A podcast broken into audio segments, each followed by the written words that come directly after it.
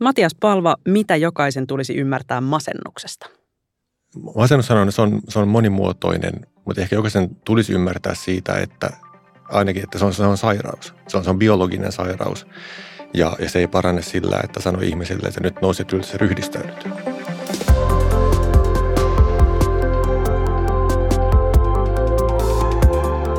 Kuuntelet Helsingin yliopiston Utelias mieli-podcastia, joka puhuu tieteestä tunteella.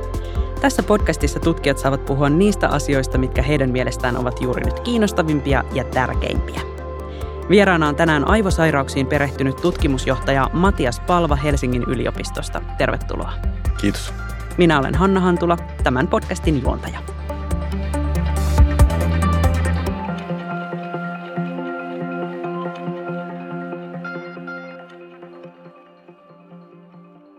Matias, sä tutkit muun muassa sitä, millaisia mahdollisuuksia videopeleillä on aivosairauksien hoidossa. Pelaat sä itse paljon tietskaripelejä? Joo, mä oon aikaisemmin pelannut enemmän ja nykyään vähemmän. Mitä sä oot pelannut? Mä oon lapsuudessa pelannut Ultima Vitosesta alkaen strategia- ja seikkailupelejä ja vielä kymmenen vuotta sitten mä pelasin Battlefield-sarjaa. Miksi se jäi?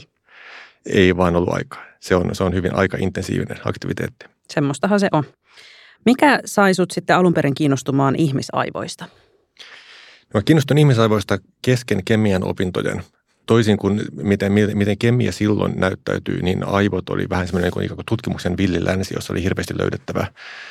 Ja mä oon ehkä nyt näin niin varttuneempana huomannut, että, että myöskin kemiassa on edelleen hirveästi löydettävää, mutta, mutta silloin nuorelle ihmiselle se näyttäytyy sillä tavalla.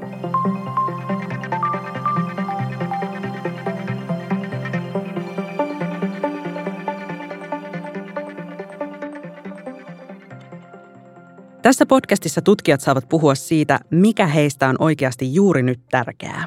Tänään studiossa mun kanssa on tutkimusjohtaja Matias Palva Helsingin yliopiston neurotieteen tutkimuskeskuksesta ja me puhutaan aivosairauksia hoitavista videopeleistä.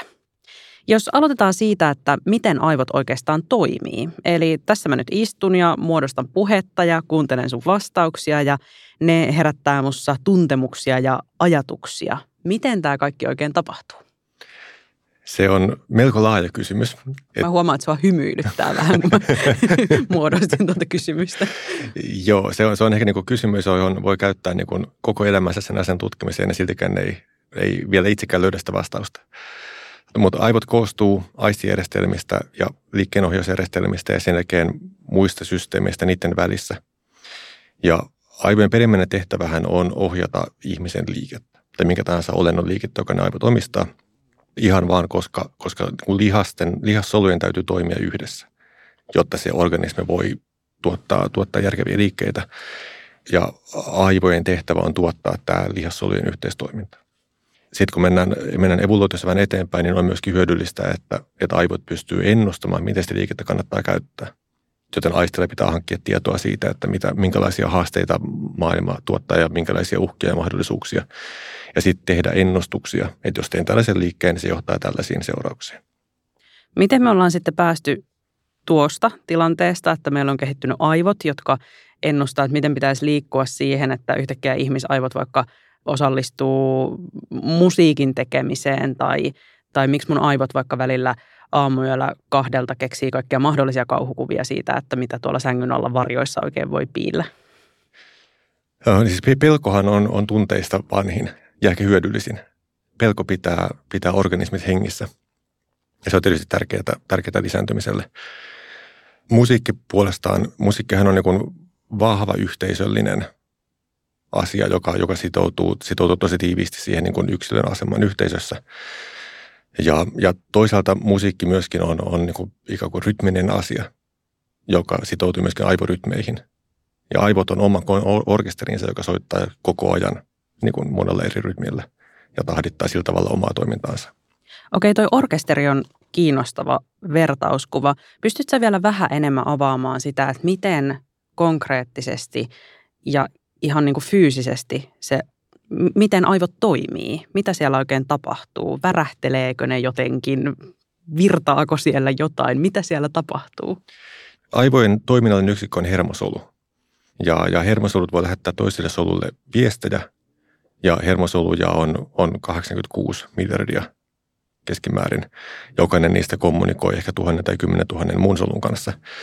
Samalla tavalla kuin, kuin organismin ei voi toimia, jos, jos lihakset ei tee yhteistyötä, niin samalla tavalla aivot ei voi toimia, jos sen aivosolut tee yhteistyötä. Oikeastaan viimeisen niin kuin yhden tai kahden vuosikymmenen aikana on noussut niin kuin isoksi tutkimuskohteeksi, että, että, että mitkä on ne mekanismit, jotka saa hermosolut tekemään yhteistyötä. Ja nyt äh, ikään kuin värähtelyt, niin kutsutaan aivooskilaatioiksi tai aivorytmeiksi, ne on yksi tämmöinen mekanismi, joka, joka estää soluja tekemästä, mitä ne huvittaa, milloin ne huvittaa, ja saa tekemään ne niin kuin, tiettyjä asioita sen oman yhteisönsä mukana tiettyyn aikaan, minkä se, se värähtely määrää. Mistä tämä oikein tiedetään? Miksi sä tiedät tämän? Miten tutkijat vaikka niin katsoo ihmisten aivoihin? No se, se on tavallaan niin kuin tehty meille hyvin helpoksi tietyllä tasolla. Suomessa kehitettiin semmoinen tutkimusväline kuin magnetoenkefalografia jo, jo 90-luvun aikana.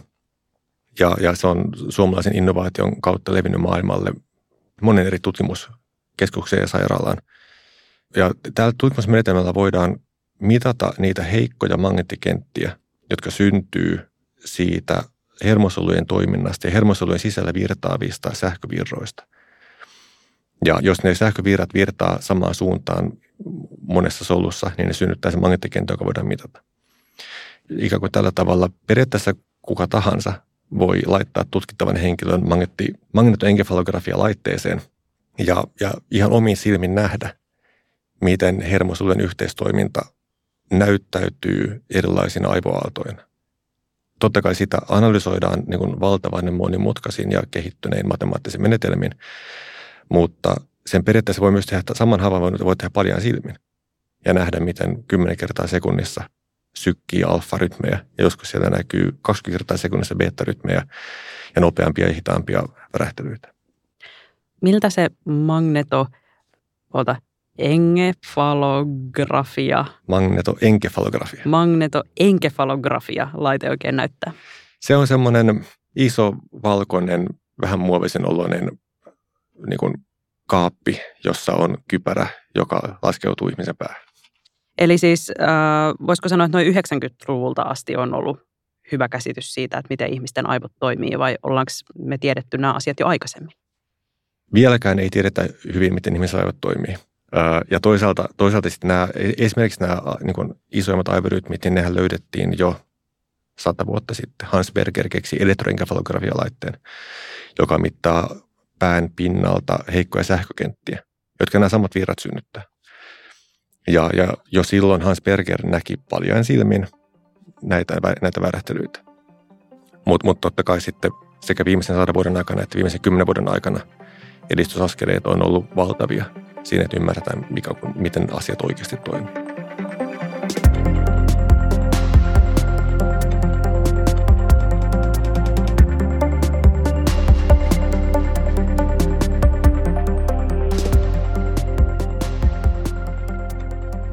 Entä sitten kun puhutaan sairaista aivoista, niin miltä vaikkapa masentuneen aivotoiminta näyttää? Miten masentuneen ihmisen aivot toimii eri tavalla kuin ne terveen ihmisen aivot, jotka soittaa hienosti yhdessä niin kuin orkesteri?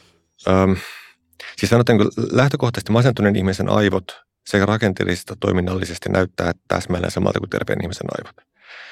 Että kun ne siihen sairauteen liittyvät erot on, on äärimmäisen pieniä. Mutta toisaalta aivot on monimutkainen, kompleksinen verkkosysteemi, jossa niin pienetkin erot voi johtaa isoihin muutoksiin sillä systeemitasolla. Mitä ne pienet erot sitten on? No otetaan vaikka semmoinen ikään kuin haastava konsepti kuin excitaatio-inhibitio-balanssi. Eli aivoissa on, on, on soluja, joiden toiminta kiihdyttää muita soluja. Niistä on toisia soluja, jotka jarruttaa muita soluja. Eli se on excitaatio ja inhibitio. Ja nyt tiedetään, että, että näiden kahden asian täytyy olla tasapainossa, jotta solut kiihdyttää toisiaan ja jarruttaa toisiaan yhtä paljon. Ja esimerkiksi epilepsia kohtaus on tilanne, jossa tämä, tämä balanssi menee rikki ja se hermosolujen kiihdyttävä vaikutus karkaa käsistä. Ja silloin käytännössä aivot lakkaa toimimasta silleen, kun niitä kuuluu toimia. Ne, ne ikään kuin supistuu siihen epilepsiakohtauksen aktiivisuuteen. Tämän balanssin säilyttäminen on, on tärkeää, mutta toisaalta siihen ollaan havahduttu ihan viime aikoina, että, että, että kuitenkaan se balanssi ei ole yksi piste. Yksi piste ajassa eikä yksi piste niin kuin aivoavaruudessa, vaan, vaan se on kuitenkin vyöhyke, jonka sisällä ihmiset on sekä yksilöllisiä että voi toimia eri aikoin eri tavalla.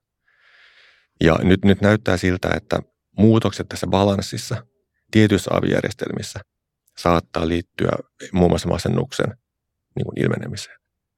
Ja erityisesti jos katsotaan ikään kuin aivojen niin kuin tunnejärjestelmää, niin syviä, syviä aivorakenteita, jotka vaikuttavat tunteiden säätelyyn, niin, niin on, on viitteitä siitä, että tunnejärjestelmä toimii ikään kuin ylikierroksilla. Ja siellä se ekstataatio on pikkusen karannut käsistä, mikä sitten johtaa kerrannaisvaikutuksiin monessa muussa aivojärjestelmässä. Sanoit, että on viitteitä. Miten hyvin ylipäätään eri aivosairauksien mekanismeja tunnetaan? On, on aivosairauksia, jotka johtuu tietyistä, sanotaan niin kuin, tiettyjen vaikka proteiinien puutteista tai tiettyjen solujen puutteista, ja, ja niitä, niitä tunnetaan. Mutta jos puhutaan ikään kuin isoista yleisistä aivosairauksista, kuten vaikka masennus, niin vaikka sitä tutkimusta on tehty miljardeilla dollareilla ja euroilla, ja vaikka sitä tietoa on paljon, niin silti sitä varsinaista niin mekanistista ymmärrystä ei ole. Ymmärrystä sillä, sillä tasolla, että jos ruuvattaisiin tätä nuppia tai jos säädettäisiin tätä järjestelmää, niin tämä sairaus voitaisiin parantaa. Kuinka iso juttu se olisi, jos sellaista tietoa pystyisi hankkimaan näiden sairauksien hoidon ja diagnostiikan näkökulmasta? No siis sehän on, se on valtava asia, koska se voisi viedä, viedä aivojen, aivosairauksien hoitoa kohti ikään kuin personalized medicine, tämmöisen niin yksilöllistä lääketiedettä. Ja siihen suuntaan esimerkiksi niin syöpien hoito on nyt kehittymässä vahvasti. Että voidaan ottaa näyte ja sille näytteelle testata, että, että hoito X toimii ja hoito Y ei tule toimimaan. Ja sitten annetaan X. Mutta nyt kun, kun ihminen menee, menee niin psykiatrisen terveydenhuoltoon, niin, niin siellä ei juurikaan ole käytössä tapoja ennustaa, miten annettava hoito vaikuttaa. Ja nyt, nyt jos pystyttäisiin viemään aivojen, aivojen ymmärrystä ja psykiatrisen sairauksien ymmärrystä siihen suuntaan, että, että olisi menetelmiä tehdä yksilöllisiä hoitovaste-ennusteita, niin, niin sillä voitaisiin saada nostettua sitä hoitovastetta valtavasti. Eli onko masennuksen hoito tällä hetkellä vähän niin kuin yrityksen ja erehdyksen kautta jokaisen yksilön kohdalla tapahtuvaa? No tällä hetkellä, kun potilas menee ottaa yhteyttä terveydenhuoltoon ja pyytää apua masennukseen, niin noin joka kolmas potilas saa apua siitä hoidosta, mikä hänelle määrätään. Se ei ole ihan hirveän paljon. Se ei ole hirveän paljon. Ja jos, jos sitä lukumäärää voisi nostaa, niin sillä olisi, olisi tosi mittavia sekä niin kuin yksilön kärsimyksen että yhteisön kuormittumisen ja taloudellisia vaikutuksia. No Matias, sä oot siis sun tiimin kanssa kehittänyt nyt useamman vuoden ajan videopeliä masennuksen hoitoon. Se on ollut testivaiheessa masennuspotilailla pelattavana. Millaisia tuloksia siitä on tähän mennessä tullut? Olisiko siitä kenties apua? No, siitä voi olla apua. Tällä hetkellä koe on vielä kesken. Se on kliininen koe, joka on, on, on kaksoissokko Ja, ja me, me ei tiedetä niitä tuloksia ennen kuin se koe virallisesti julistetaan päättyneeksi. Mutta siinä kokeessa oli, oli välianalyysi protokollan mukaisesti suoritettuna ja sen välianalyysin tulokset on erittäin rohkaisevia. Ja ne aina osoittaa siihen suuntaan, että siitä, siitä, sillä pelillä voi olla konkreettista hyötyä niille ihmisille, jotka osallistuvat siihen interventioon. Millaista palautetta tai kokemuksia näiltä ihmisiltä, jotka sitä on pelannut, niin on oikein tullut? No hy- hyvin laajakirjoista. Pelit on, on samanlainen media kuin, kuin musiikki tai kirjallisuus, että, että se synnyttää tunteita. Ja, ja osa, osa on pitänyt siitä pelistä aivan valtavasti ja osa on inhonnut sitä koko sydämestään. Ja tämä on ikään kuin täysin niin kuin odotettu, odotettu tulos. Keskimäärin mä sanoisin, että siitä, siitä pelistä on pidetty. Ja se palaute on, on, on pääosin on erittäin positiivista.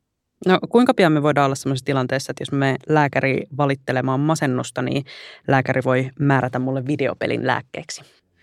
No jos menee, kaikki menee hyvin, niin sanotaan niin kuin 2027 voisi olla semmoinen vuosi. Tai hmm. 2028. Melko pian siis. Millainen tämä peli oikein on? Mitä siinä tapahtuu? Mitä siinä tehdään?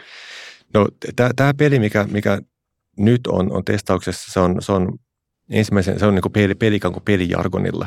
Se on, se on ensimmäisen persoonan seikkailupeli, jossa on mukana, mukana strategiapelielementtejä. Tämä, tämä peli myös ikään kuin, tämä on, on, on niin kuin harhaanjohtava puhua siitä ikään kuin masennuspelinä, koska se tuote varsinaisesti ei ole peli, vaan se tuote on yksilöityvä hoito, joka harjoittaa aivojen tiettyjä kognitiivisia järjestelmiä. Ja, ja tämä hoito käyttää peliä mediana, mutta mut, mut tietysti käyttäjän silmiin se, se näyttää viihdepeliltä ihan siinä, missä niin kuin mikä tahansa kaupastustava viihdepeli. Ja niin, siis mä näin tästä jonkinnäköistä videota internetissä tästä ää, pelistä, tai siis hoitomuodosta, ja musta se näytti kiinnostavalta ja hauskalta ja siltä, että olisipa kiva päästä kokeilemaan tuosta. Tota, Itse siis pelaan jonkun verran ja ei se nyt niin, niin erilaiselta näyttänyt kuin semmoiset asiat, mitä on tottunut omien laitteiden ruudulla näkemään. Mikä siinä siis on ää, erilaista kuin missä tahansa videopelissä? Mä, mä sanoisin, että käyttäjäperspektiivistä ei mikään. Ja tämä oikeastaan niin juontaa juurensa siitä, että me jo silloin kymmenen vuotta sitten, kun tähän projektiin lähdettiin, tehtiin päätös, että että et me mennään, mennään peli edellä sen, sen intervention kehittämisessä. Ja kuten niin kuin jokainen suomalaista ja kansainvälistä peliteollisuutta seuranneena tietää, että ihan pelinikin tekeminen on äärimmäisen vaikeaa. Ja, ja peli, peli on niin oma, oma taiteen lajinsa. Ja se, se ehkä oli, oli hullua, että me ylipäätään tutkineet lähdettiin tekemään peliä, mutta näin nyt kuitenkin tapahtui. Miksi niin tapahtui? Jos se tuntui niin hullulta? No siis, no me ehkä ei silloin tiedetty, kuinka vaikeaa pelin tekeminen on. Mutta mut pelit, on, pelit on vahva media. Ja oikeastaan tämän niin peli edellä lähtökohdan ikään kuin vaihtoehtona olisi ottaa psykologinen ikään kuin testi tai psykologinen harjoitusohjelma ja listää sitä. Ja se on ikään kuin absoluuttinen katastrofi sitten sen niin kuin käyttäjän näkökulmasta. Miksi? Onko se tylsää? Onko se, se vaikeaa? Se on tylsää. Okei. Okay. Koska, koska ikään kuin on, on asioita, jotka voi näyttää peliltä, mutta ne ei kuitenkaan ole pelejä. Ja, ja varsinkin pelien kuluttajat on, on niin kuin hyvin hienostuneita siinä, että et, et, et mikä koetaan peliksi ylipäätään. Ja pelin listaaminen ei johda tähän. Mm. Se videonpätkä, minkä mä näin tästä pelistä, on, oli siis semmoinen muistaakseni, että siinä niin kuin liikuttiin tämmöisessä aika jotenkin kiehtovan näköisessä, vähän ää, fantasiahenkisessä maisemassa ja sitten ammuttiin ää, jonkinnäköistä niin kuin valoa erilaisiin hirviöihin, mitä tulee vastaan. Miksi? Mitä, mitä hyötyä tästä oikein on masentuneen ihmisen aivoille?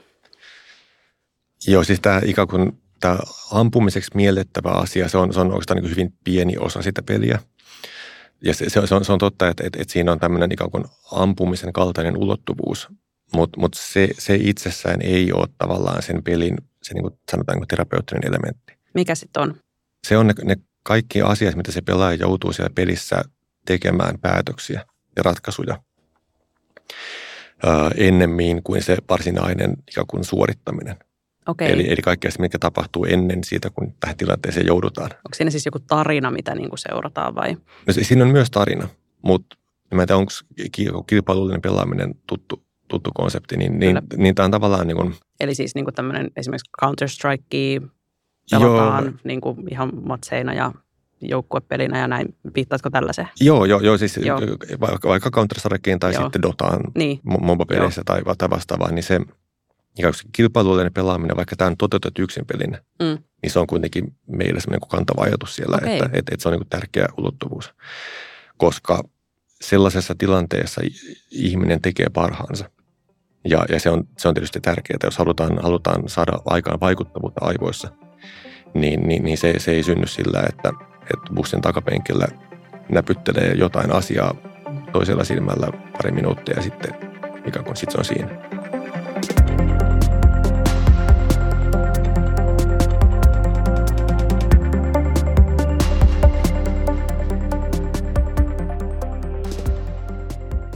Peleistä puhutaan julkisuudessa usein uhkien kautta.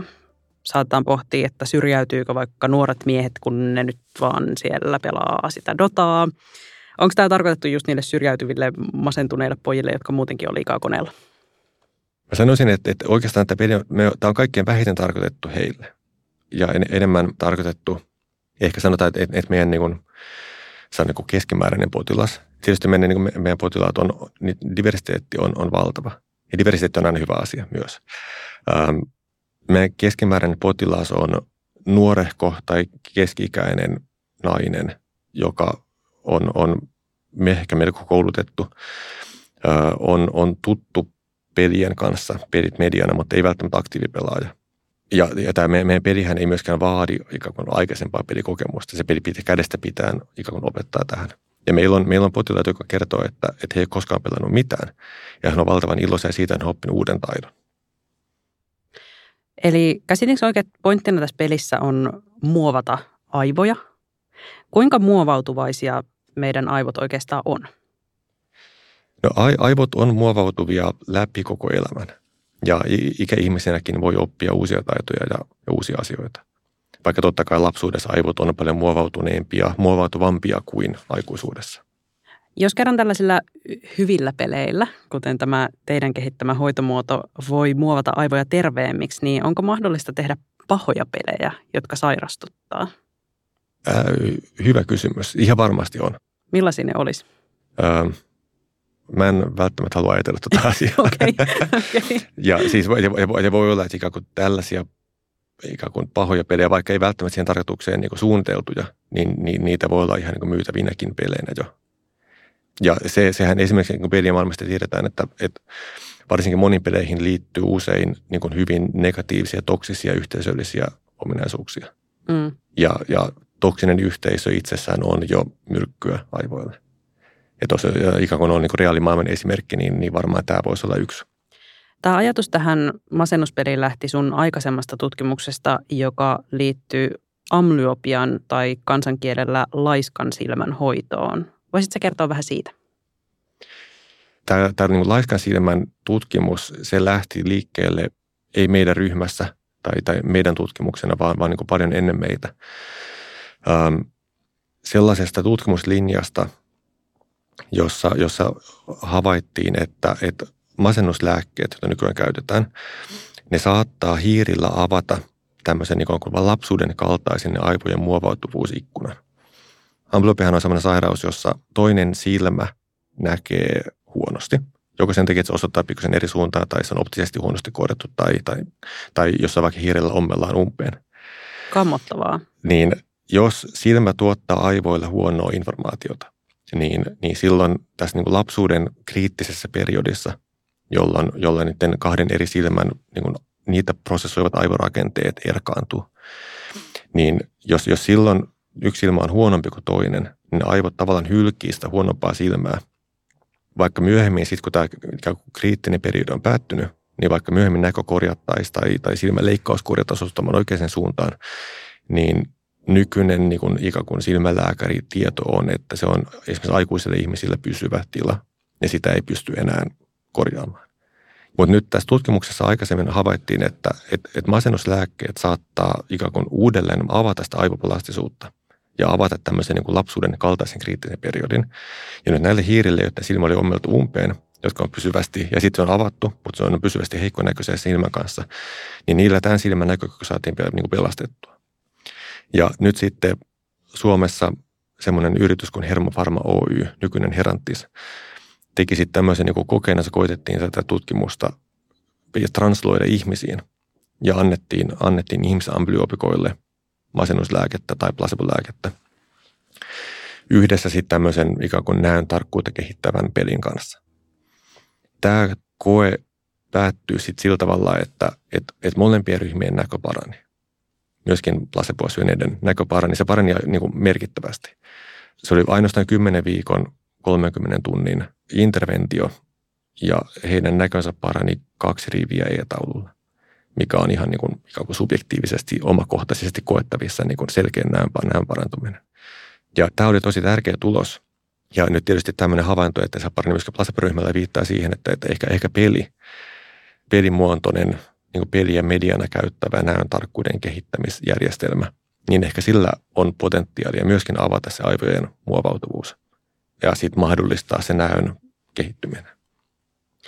Tämä peli, mitä te kehitätte, ei ole mitenkään ainoa tällainen esimerkki digitaalisista uusista hoitomuodoista, kuten esimerkiksi tämä näkökykyä kehittävä peli myös on. Millainen tämä kenttä on, millä te oikein toimitte? Kuinka iso tai kasvava trendi hoitavat pelit ylipäätään on? Mä sanoisin, että pitkällä tähtäimellä se tulee olemaan niin kuin valtava kenttä ja niin kuin erittäin kasvava kenttä. Digitaaliset terapiat on ollut ikään kuin liiketoiminta-alana olemassa ehkä kymmenisen vuotta karkeasti. Ja nyt, nyt tällä hetkellä se kentän tilanne on sellainen, että, että on olemassa jo ensimmäinen FDA-hyväksytty lasten ADHD reseptillä määrättävä pelilääke. Ja tämä on ikään kuin aidosti valtava läpimurto ja, ja uraa uurtavaa tutkimusta, uraa liiketoiminnan kehittämistä. Mutta mut samaan aikaan nämä yritykset on myöskin niin kuin haasteissa saada potilaita, saada ikään kuin liikevaihtoa synnytettyä, päästä läpi siitä ikään kuin perinteiden muurista näiden sairauksien niin kuin hoidon, hoidon kanssa. Eli, eli voi, voi olla, että kuluu vielä viisi vuotta tai kymmenen vuotta. Ja ehkä tarvitaan toisen sukupolven digitaalisia terapioita ennen kuin niistä tulee tällainen kuin mainstream-hoitomuoto. Miten sä oikein näet tämän alan potentiaalin? Että jos ajatellaan vaikka 10, 5 vuotta, 10 tai 15 vuotta tulevaisuuteen, niin mitä sä haaveilet, että tällä alalla oikein tapahtuisi? No, mun niin kuin haave tietysti on, että, että digitaalisista terapioista saadaan niin kuin inklusiivinen, laajalti käytettävissä oleva, niin kuin hyvin edullinen, helposti levitettävä hoitomuoto, joka on, on ikään kuin tarjoaa yksilöityvää hoitoa ihmisille mielenterveysongelmien ja aivosairauksien ongelmiin. Ja tietysti digitaalista terveyttä kehitetään muuallekin kuin aivojen, aivojen maailma, mutta se ehkä on niin kuin mun, mun alan ulkopuolella. Mutta mä näkisin, että, että on, on paljon aivosairauksia, aivoihin liittyviä haasteita, joista digitaaliset terapiat voisi olla niin kuin hyvin niin kuin käypä, käypä hoito.